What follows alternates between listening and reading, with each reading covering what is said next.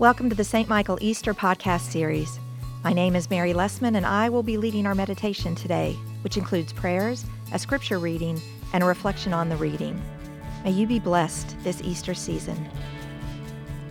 Let the words of my mouth and the meditation of my heart be acceptable in your sight, O Lord, my strength and my Redeemer. A reading from Matthew, chapter eight, verses eighteen to twenty-seven. Now when Jesus saw great crowds around him, he gave orders to go over to the other side. A scribe then approached and said, "Teacher, I will follow you wherever you go." And Jesus said to him, "Foxes have holes and birds of the air have nests, but the Son of Man has nowhere to lay his head." Another of his disciples said to him, "Lord, first let me go and bury my father." But Jesus said to him, "Follow me, and let the dead bury their own dead." And when he got into the boat, his disciples followed him. A gale arose on the lake, so great that the boat was being swamped by the waves, but he was asleep. And they went and woke him up, saying, "Lord, save us, we are perishing." And he said to them, "Why are you afraid, you of little faith?" Then he got up and rebuked the winds and the sea, and there was a dead calm.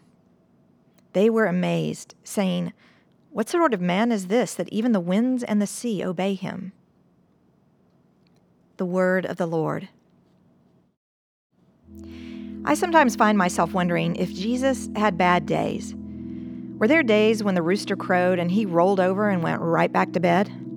When his mom called up to him and he pulled the covers over his head? Were there days when the disciples came knocking at his door and he said, "I cannot come out and minister today. I am just not up to it"? I was thinking about this because in today's gospel reading, it appears that Jesus might be having a bad day. One man tells Jesus that he will follow him anywhere.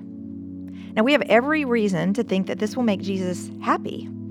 He spends the early part of his ministry calling folks to follow him, and his disciples are made up of men who have responded to this call. But here, instead of welcoming this new follower in the inclusive way we've come to expect, Jesus seems almost to discourage the offer, saying, "Foxes have holes and birds of the air have nests, but the Son of Man has no place to lay his head." Another man, having decided to follow Jesus, says, "Lord, first let me go and bury my father." But clearly, Jesus has no family leave or bereavement policy, because he replies a little testily, "Follow me, and let the dead bury their own dead." These not-so-kind responses from our usually even-keeled Jesus makes me wonder what might be eating him. These men who are responding to Jesus' call are pondering giving up their old lives for a risky new one. It is scary and sacrificial, and they rightly expect Jesus' support and enthusiasm when they choose to do so. But Jesus carries an even heavier burden. Unlike those choosing to follow him, he knows that all his teaching and preaching and healing culminate in Jerusalem. He knows that is where he will be persecuted and where he will die. He feels the weight and challenge, and perhaps even a little despair at what awaits him. And sometimes this comes out in his encounters with those who just don't understand the heaviness and the cost and the seriousness of what he's facing. When I was pondering Jesus' reaction to these encounters, I thought of our current situation with the covid nineteen pandemic. We have experienced a lot of change in our routine and lives over the last two months. It has been quite a journey. Some of us never got the opportunity to say our goodbyes or wrap up our loose ends before we started this trip. Some of us went from seeing our grandkids daily, hugging them and playing with them, to catching a few minutes with them on FaceTime or Zoom. Some of us went from the satisfaction and sense of accomplishment of working long days and weeks to being laid off or furloughed with nowhere to go. Some of us went from working in an office among adult colleagues to a crash course in becoming our children's teacher. Some of us went from regular visits with loved ones to no visits at all because it was deemed too dangerous to enter their facility or hospital. We We're not given time to plan or prepare. We've had to change the course of our days and weeks and lives now. We haven't had the luxury of saying, after I handle this, or as soon as I finish that. We weren't given a choice. We've had to cancel plans and adjust expectations and live into the uncertainty.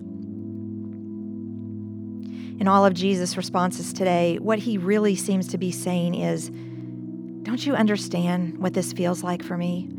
How scared I am? How hard this is? What he's saying is, don't try and get everything wrapped up and squared away first. I need you to be with me now. I need you to walk with me to Jerusalem. We are being invited to walk this journey now, without warning, without planning, and without knowing what our experience in Jerusalem will be. We are invited to come as we are. Our willingness and our commitment to do so is the response that Jesus is hoping for. And more than this, when we step out on this journey, Jesus accompanies us. He is a great companion for the journey because he's been there before, and he knows the way.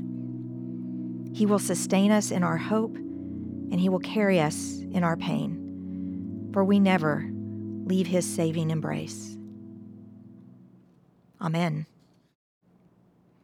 And now let us say together the Lord's Prayer. Our Father, who art in heaven, hallowed be thy name. Thy kingdom come, thy will be done, on earth as it is in heaven. Give us this day our daily bread, and forgive us our trespasses, as we forgive those who trespass against us. And lead us not into temptation, but deliver us from evil. For thine is the kingdom and the power and the glory, forever and ever. Amen. O God, the author of peace and lover of concord, to know you is eternal life, and to serve you is perfect freedom. Defend us, your humble servants, in all assaults of our enemies, that we, surely trusting in your defense, may not fear the power of any adversaries. Through the might of Jesus Christ, our Lord. Amen.